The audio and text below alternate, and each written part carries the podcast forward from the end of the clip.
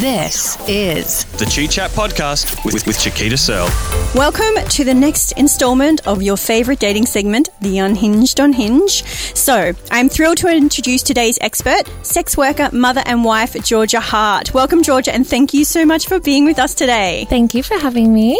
So, as a bit of context and backstory, I have introduced you uh, before in the initial segment, but Georgia, you've worked in the adult industry for 12 years. You've worked in brothels, you've toured the country as a private escort, and now you're predominantly working as an online sex worker. Yeah, correct. You're also a mum of two young boys. You married a client, and you now live a wholesome life in the suburbs. When you sum it up like that, it sounds like a lot. Well, you've been busy. So, Georgia, the million dollar question what made you pursue this line of work? so, before I turned 18, I'd seen a TV show called Secret Diary of a Call Girl with the beautiful Billie Piper.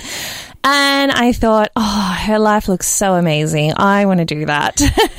So, what was I remember watching that actually? It was only five or six episodes.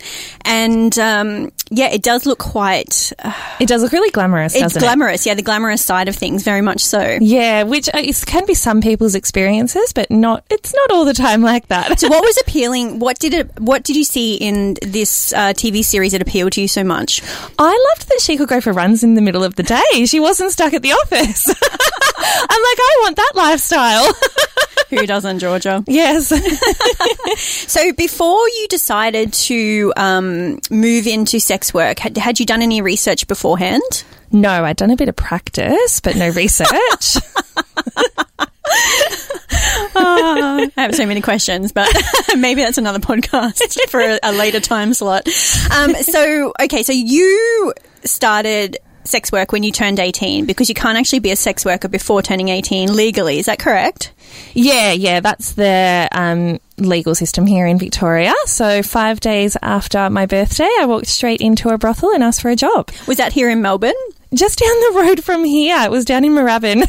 So, how, do you remember that first night? Do you remember walking into that brothel? so clearly. Like, I remember it like it was yesterday. So, can you take us through it? I can, yeah. Your first night? So I tried to dress professionally to go in there for my interview, which I don't know how necessary that was. Um, and they offered me a job on the spot. I was so thrilled. Um, and because I dressed so conservatively, another girl lent me a dress to wear, picked a different name to use, and um, looking back now, like it definitely felt like quite an out of body experience because I was so I don't know what the word is, just so like something I've never experienced before, I guess. like, wow, I'm finally getting paid for sex. Like, so exciting. Uh, so okay, so back to that night. So what? Um, what do you remember? What you wore? yeah, the girl that lent me a dress, it was a gold, shiny, tiny little dress. Something I probably wasn't that comfortable in, but, you know, I just ran with it. Yeah, are you allowed to say what name you chose, or Yeah, so my private? fir- no, my first the first name I used was my middle name, so it was Michelle, and I used that for only a few weeks before I decided to change it to Tash. Tash? And then. I was Tash for about 11 and a half years. and then I've just gone out with my real name, Georgia. Georgia. And so, can you talk us through that first night? Then, what was your experience? You changed into the gold dress, and then what happened from there? So I got booked pretty much straight away, and I remember, I think I actually feel sorry to interrupt, but I actually feel quite anxious. I'm like so excited to hear this. sorry, you. I apologize for interrupting. No, no problem at all. So I think my cl- my first client was probably more nervous than I was, and yeah, like an hour passed and the job was done, and um, I kind of thought, oh, it really is no different to just having sex in the normal world, really. And so, did you have to um, build? How do you build rapport? Because I'm assuming that the quality of the connection is built upon the rapport that you can establish quite quickly. So, how did you go about that? Because as an 18 year old, um, you, you're young. It, it's a, it's a young person walking into a quite a mature industry. I mean, it's the oldest industry in the world, isn't it? Yeah. Uh, so, how did you approach that? Um, I've always had pretty good like people skills, I suppose, with talking to people and communicating and that sort of thing. Um, yeah, I found him quite easy to sort of, you know. How old was he about? He was only a few years older than me, so I think yeah, that made it quite easy as well. But yeah, so we met in there. Like they've got like brothels have intro rooms downstairs where you sort of meet and get the formalities out of the way, and then you go upstairs and get down to business. So when a, a, a client walks in, sorry, I'm just trying to. I'm a very visual person. Uh, so they come in, and what's the selection process like? Because I'm assuming that there's quite a f- like there's multiple women working Yeah. at the same time, and so Usually, they, yeah. they walk in, and, then is there a selection process or Yeah, the receptionist will guide them to yeah the little intro rooms. Depending on where you go, they've probably got porn playing in there, and then girls just go in one by one and introduce themselves, and you know um, you can ask any questions you might have about the service, etc. And then the receptionist will go back in once everyone's been through, and if someone wants to spend time with someone, then they'll work it out, and then um, the girl comes through and takes the client upstairs. And so, what had society told you about sex work before you started in the industry? When you got some experience, is it is it an accurate depiction? To be honest, I didn't know much about what society thought of the industry before I started in the industry. And it's as I, as, as time went on, you know, and friends started dumping me and uh, does it get yeah getting rejected by society as time goes on i was really surprised i was like oh what do you mean so uh, no, I don't think it's an accurate dis- depiction at all. Um, my, you know, I was 18, so I can't, I can't blame my friends at the time for having the opinions they did because they were young and they probably didn't know any better themselves. Um, but they sort of told me, no, you're just going to have, you know, have a terrible life. Terrible things are going to happen to you. Um, XYZ and I sort of thought, well, no, that's not really, that's not what's going to happen. Trust me. And I could, I was actually really shocked at the, that they thought, you know, it was going to be full of bad decisions. Um, my experience, and I was like, no, it's not, and it hasn't been. So, yeah, So, when you started, you were then quite open about telling people what you were doing. So, you were telling your friends. Did you tell your family? no, I didn't tell them. Um, I didn't tell them till quite a few years later. So, what did they think you were doing? Oh, so I also worked in retail for a little bit, and then I had a another job at the airlines for a couple of years. So I sort of had something. Yeah, it was sort of part time for a little while, and then when I was about twenty two, that's when I went full time in the adult industry. And um, so, you were working uh, in the brothels for Yeah. quite a while. Yeah. And is there um, a, a hierarchy, I guess, within the brothel, within the industries? Are some better than others, or So we call that the hierarchy, and this isn't my personal opinion, but yes, there is. Um, so at the top, you'd probably have wives. Next down, you'd have like sugar babies. sorry, so, say that again. So the hierarchy is what? Sorry, take me through this. What is that again? Sorry, can you explain that? Well, we ca- we've got to admit, at the end of the day, a lot of people marry for money. Okay. And marry for security. Gotcha. And that So we've got wives. wives at the top. Okay, gotcha. says me who is a wife. um, next down, you'd have like sugar babies. Then it's sort of questionable where online content creators and um, private escorts sort of fit in the next. Then you've got brothel workers and then um, street based sex workers at the bottom. And this is not my personal opinion. This is just general society of what's most acceptable. And yeah. So what's your opinion then, based on your experience?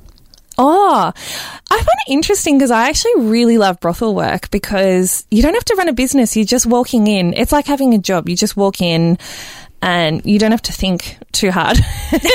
but in pri- like private work, I'm like, oh, it's so much more to it.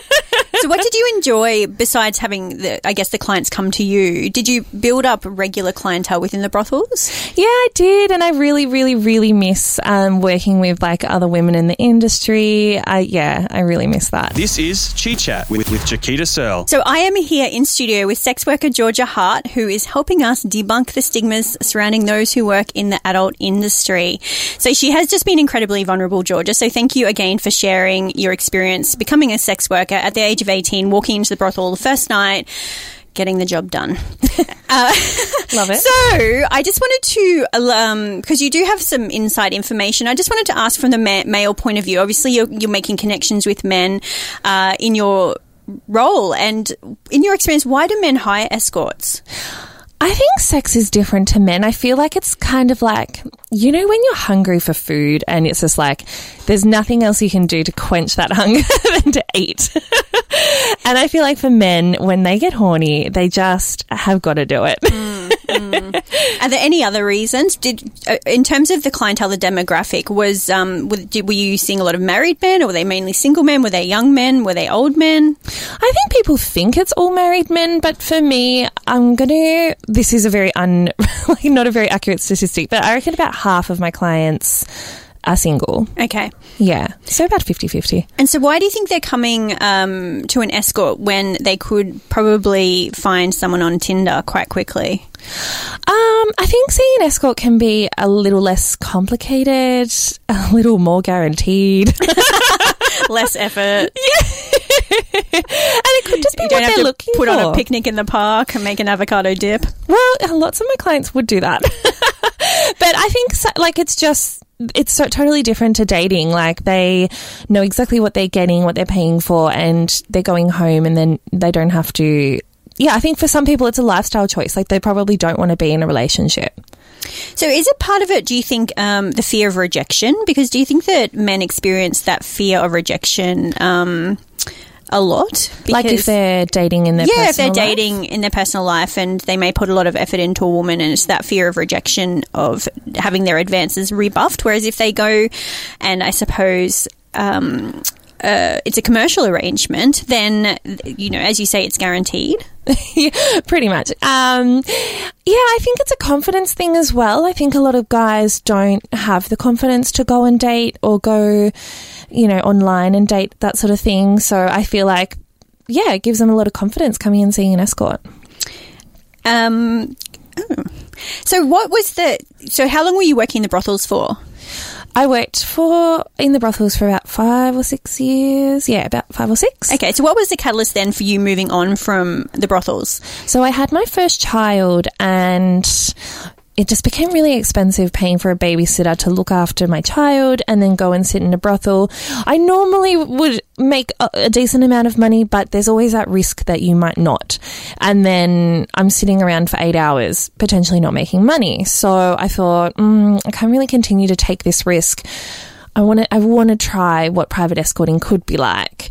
Um, and then once you get into private escorting, your clients pay deposits. You only go and leave and do the booking if you've already had the financial commitment. So it was just less risky, I suppose, financially. So, me. what were hours would you work in a brothel? Is it like a nine to five job or is it nighttime or do you have different shifts? Yeah, the one I worked at was 24 hours, um, and I would just do normally an eight hour shift from 12 till 8, At night or during the day? midday till 8 pm. Oh, okay, gotcha. Yeah. And so, what's the difference then between working in a brothel and having a private business, In ter- private escort? So, you book the clients yourself and then. Yeah, so it's similar to running your own business in anything else. So you've got to do all the advertising, all the admin, all the, you know, back and forth between the client and then, um, yeah, and then actually doing the work. And what were there any rules around dating clients? I know that you did date one of yours, so or a couple. So tell us about the rules around dating uh, dating clients. There is no specific rules on what you should or shouldn't do. I am the exception to the rule, and I did quite like dating clients. For me, it was. Um, I just found I'm like, well, if they're already interested in me enough to book me, then. and then if they did want to take it further, a couple of times I did, and then I finally met my husband. And so your husband was actually one of your clients. he was a client. So yeah. tell us about your your. Do you remember your first meeting with your husband? I do because I had no idea what he looked like, and I was standing outside my hotel in Sydney, smiling at every man that walked by. it was really early in the morning. It was about nine o'clock, um, so there was lots of people working, walking to their offices and that sort of thing. And I'm standing out on the street in a cute little dress, just smiling at everyone. And he finally walks up to me, and yeah, I remember thinking, God, he's so cute. So was it instant attraction? yeah, definitely. And um, so, what was it like then um, to transition a client into a romantic partner? How did how did that happen for you and your husband? It's interesting because he said I had my guard up, and I think I think I did to a certain degree, but I definitely wanted a relationship with him.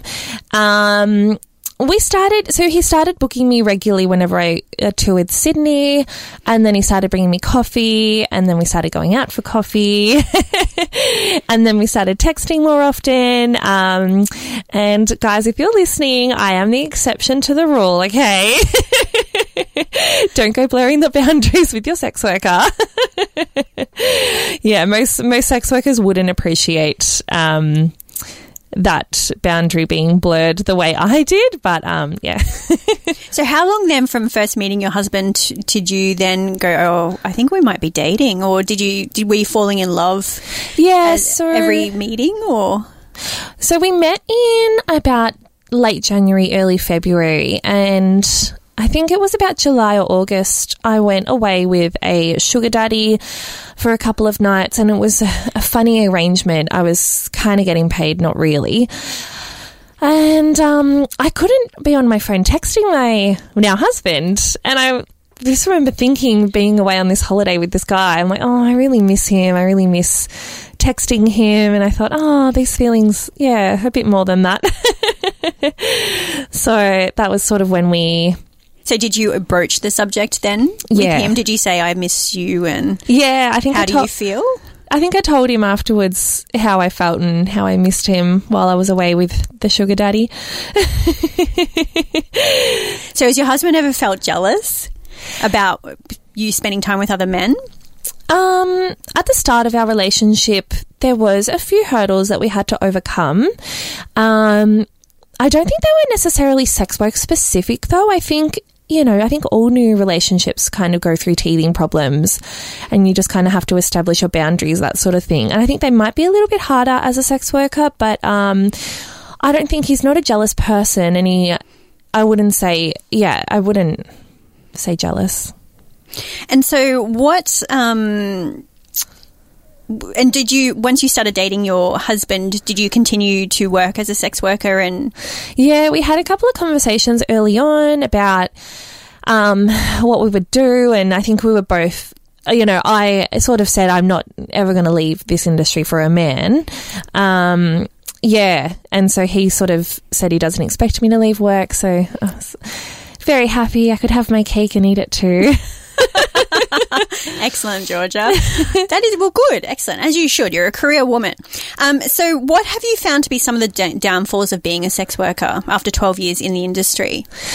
definitely like stigma and like the troubles that you face, um, which I had no idea about entering. Like I said earlier, I didn't realize like you can have your bank account completely shut down just for being a sex worker. Um, you get denied mortgages, all that sort of thing it's just there's so much like so many like um what's the word I can't think where you're like I can't think of the word. So Georgia, what are some of the biggest myths around being a sex worker that you'd like to debunk for people? I think the way that sex work is depicted in media as a whole is a whole big myth. um, you know, we're business women, we are we are wives, we are mothers, we are not the dregs of society. well, let's talk about how um, I guess sex workers are depicted in movies and TV series. I mean, we just had this uh, conversation off air, but let's have it on air now. Uh, so, when you look at sex workers and how they're depicted, generally they are street workers and they are walking around and they are generally you know, drug addicts, um, multiple children to multiple um, men um, who are run by generally abusive pimps, or um, yeah. sometimes they're in relationships with. I mean, they. This is the story that is depicted for us, yeah, uh, and re- reinforced. So, is that what you mean by that's yes. not who you think we are? I mean, you know, some people might choose to work that way, and if that's what they want to do, like absolutely, but that's not sex work as a whole. Mm. That's not the entire industry. And, you know, it kind of it makes it hard. To, I remember the other week I was telling my new injector, my um, Botox lady, she's like, "So what do you do?" And I'm like, "Oh, I'm a sex worker." And she just looked at me in shock. She's like, "You said that with so much confidence." And I thought, "Well, why shouldn't I? Like, what's what's there to be, you know, ashamed of, sort of thing?" So, I guess that's kind of why. So, people often surprised by the fact that you aren't more um, private about what you do. Yeah, but I think me being so open and so um, upfront with it from the start kind of sets the standard. Like, well, maybe get, gives them questioning there. Um, why do they think I should hide it? Why do they think I shouldn't be, you know, proud of my work? They're the ones asking. well, that's exactly right. But I think it just goes to people's belie- own uh, values and belief systems, doesn't it? And we all have different ones. Yeah, and it does feedback. And I get a lot of people saying, but you don't look like one. I'm like, well, what do you think a sex worker looks like? so do you think the stigma is starting to be alleviated or do you think that it's still going strong? Yeah, it is definitely starting to be alleviated. Um, I mean, I've been in this industry for over a decade and things are looking up, but we still have a long way to go. so, in during COVID, you obviously we were all in lockdown and we couldn't. Um, uh, I'm going to assume you couldn't see private clients, and you pivoted to OnlyFans, and we have had an OnlyFans content creator on previously, Avalon Hopes. Shout out Avalon. So, what? Um, so, did you make that transition to online sex work during COVID? Yeah, unfortunately, you can't do my job socially distanced. no. Um, but yeah, so I started OnlyFans and at last year was a bit of a grind. I wasn't really enjoying it all that much because. I, I, don't know. I don't. I wasn't enjoying anything last year. let's be honest. But um, this year, I've really like grown to love it. It's such a wonderful platform to have.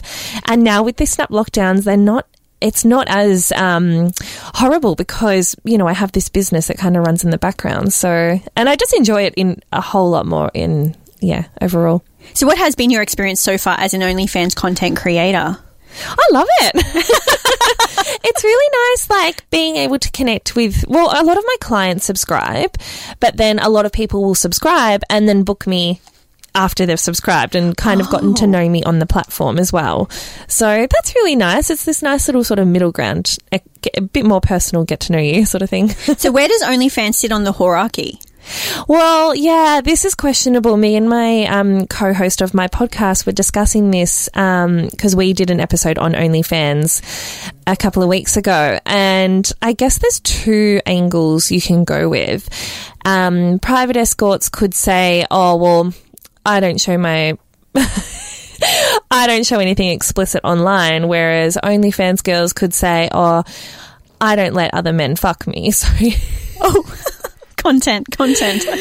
Um, okay, that's fine. That's fine. Moving on. Um, so yes, have relations with. Yeah. So continue, continue, Georgia. Yeah. So I think they. I would say that they're, they're just equally on the scale. I'm so sorry. That's fine totally fine. um, okay, so what? Um, I'm, I'm, I'm, I'm, what am I? I'm flustered. I'm flustered. Have I'm I thrown Georgia. you? Yeah, you've thrown me totally. uh, okay, so okay, so back to the hierarchy. So we have um, a little bit of a, a tussle between escorts and OnlyFans content creators. So, when you do you have a preference between the online work versus the face to face work?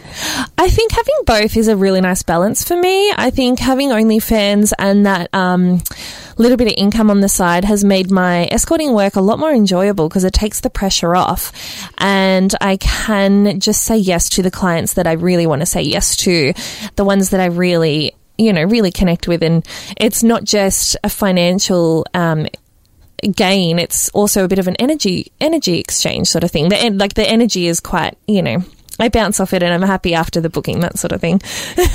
so when Avalon was here last time, she did mention that when you're an uh, OnlyFans content creator, there is that risk of uh, people downloading and distributing the content for free and online at their own whim. So has that been a concern for you at all? I'm not really concerned about that because, yeah, I know it's probably going to happen. But if it does, the people consuming free content were probably never going to pay anyway. However, However, I don't know. I sometimes wonder maybe some people have seen the free content and then subscribed. So mm. I do take it down when I find it, but I'm not too, it doesn't bother me when it does get leaked. Yes. And so are you. Can we talk about the, I guess, the polarity or the dichotomy of you being a wife and a mother and a sex worker? So, how do you navigate all these roles in your life? Oh, it's funny because so many sex workers are parents and are wives as well. But I don't know why we've created this whole like um, image of sex workers that we are single and um, you know child free and all of this, which is I don't know, and I'm like kind of like fighting that I suppose because I feel like that image is not. Um, it doesn't help us as sex workers. It doesn't help break down stigma and that sort of thing. I think it does sort of. Oh god, I'm struggling with my words today. But I feel like it does give me, men, I'm saying men, but all genders, um, the power to objectify us a little bit more if we don't create these really realistic images of ourselves. I'm, am I making sense? I'm not sure. So unpack that a little bit more for me. Just keep talking because it'll. Yeah. So I think like a lot of men are really surprised when they find out that I am in a relationship, and I feel like it just it challenges them. It challenges their perception of who I am as a sex worker. Um, and oh, I need some help. so, is, is, it also though? Um, I don't. I. I don't know how to say this. I'm just going to say it. Um, is it also potentially the men who maybe wouldn't date a sex worker and is confused by that another man would date a sex worker and you know, be confident enough in himself to be with someone in a long term relationship who, yeah, I guess, shares herself with other men for her job. Possibly. We do get this a lot. Like, who would ever date a sex worker? And it's crazy because it's like, well, we actually have men lining up to pay us. Like, mm. obviously, we're very desirable people. I don't know where this idea comes from. That- so, where do you think the difference is then in dating someone? Because if you take someone out for dinner, you're paying for their meal, aren't you? Generally, or you could be. You're paying for a meal. If you're going away for a weekend, you're paying for a weekend away. So, where, I guess, what's the difference then between paying someone for in that commercial transaction versus these other elements. Is that part of your argument? Yeah, and look, there really isn't. Like when my clients take me out for dinner or take me away, uh, they do treat me with utmost respect and, you know, as if we were sort of dating. They do know it's a commercial arrangement, but they're not, they don't treat me any differently. So. Are they paying for the girlfriend experience? Yeah. Yes because I actually um, have a friend who used to date a male escort, and his most popular um, offering was the boyfriend experience. Yeah. And he would have um, uh, clients take him away on overseas trips for a week to two weeks, He's, and they fly in business class and pay for everything and yeah he's loving life yeah so like a lot of the times what men are paying for is just that I guess like normal sort of experience with a woman. Like my service is called the girlfriend experience. It's very, very vanilla, but it's very um, in demand as well. But do you think it's also the intimacy that maybe the part of the girlfriend experience for men is that there is a certain level of intimacy and connection that they experience with you that they may not get on a one just a, a, date going out with a random girl because if they're a client of yours maybe they've already established this rapport with you they trust you they yeah. know you're a safe person they like your company yeah there's a lot more to it than the just the physical the transactional physical, nature of it that people assume. Yeah, and I think like a lot of my clients get a lot out of just the um, interaction, like the talking and just the vulnerability as well. They don't get to have that vulnerable experience with other human beings, and I think they really get a lot out of. Do you really create a safe space for them? You hold space for them. Do they tell you their problems? Oh yeah, yeah, definitely. Yeah, I try to create a safe space. and um, so, why have you? You chosen particularly to be so open about what you do, given that you've had um, various levels of feedback from different friends and family. I just don't accept the stigma. I'm like, it's 2021. We don't need to be rejecting people, denying them basic human rights like having a bank account, especially in this day and age where lots of people don't accept cash. Um, so we don't need to be. Uh, you know, subjected to that. And I'm just like, I have the privilege. I'm an out, like a face out sex worker. My husband obviously knows, um, my family know. A lot of people don't have that ability because they are still so um, subjected to stigma. So I'm not. so that's why I feel like I have um, a voice that can be heard, I suppose. And so, sorry, you mentioned, uh, a and I wanted to pick up on this earlier when you mentioned it in the segment about uh, banks not. So there are banks who don't let sex workers bank with them. Yeah, a girl last year actually had her whole entire just regular savings bank account closed down because they found out she was a sex worker. But why? J- like, Is it money, exactly, that is a great question. I feel like there's a real opportunity for a, an upper, you know, a progressive bank out there because this this industry is it booming? Is it not? I'm assuming that OnlyFans is going to get better, bigger and better, and people are. Uh, there's a thing, uh, an epidemic called the loneliness pandemic at the moment, where people are desperately lonely, lonely and seeking connection. And obviously, during COVID, that was exacerbated because people were stuck in lockdown and they couldn't actually physically or even emotionally connect with other people. And you know, services like OnlyFans and sex workers and escorts actually provide a certain level of comfort, like we were just discussing, that actually alleviates people's loneliness. And I think that's also why the apps go so well, the dating apps, Yeah. because people are just starving for connection and they're doing everything they can to get it. Yeah, I think the industry is definitely growing along with the um, fact that stigma sort of going away a little bit slowly. We're getting there, but I think with more people being out and proud like I am, um, with social media these days, it's so easy to find information on how to get in the industry and do it safely and all of these things. I feel like there's a lot more people coming into it in 2021. Well, I follow quite a lot of OnlyFans content creators online because I have such admiration for them because I just think it takes such courage and, um, yeah, to, to put yourself out there in that way. I just think it's incredible. Um, so if, yeah, sorry, Georgia. you It's go. interesting you say that because OnlyFans has actually given me a lot of confidence within myself. You know, at the start of the pandemic, putting explicit photos of myself online. Oh, gosh. um, but now I love it. It's given me so much more confidence and I feel so validated within my body. And my body's changed a lot over the pandemic. I've gained a lot of weight.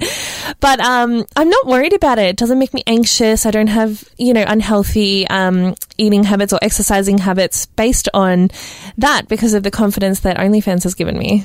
Oh, maybe I should start one. I mean, the, the world is my oyster, Georgia. It is. Um, so, thank you. Oh, actually, I just want to ask if someone is considering OnlyFans or sex work as a potential career path, what would be your advice for them?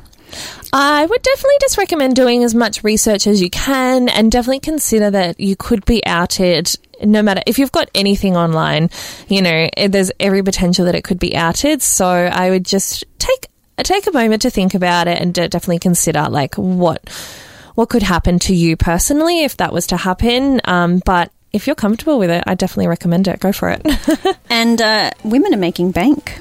We sure Are they not, Georgia? Yes. Are they not? My bills are paid, I promise. so, thank you, thank you, thank you so much for being here today. And so, where can listeners find you or connect with you offline? I have a podca- podca- podcast. it's called the Wholesome Whores Podcast, and you can find it on Instagram or Twitter. Um, And your Instagram on your private Instagram or your, your professional Yep. Instagram is at she is Georgia Hart. She is Georgia Hart. So thank you so much for your company today, Georgia. This is the Chi Chat Podcast.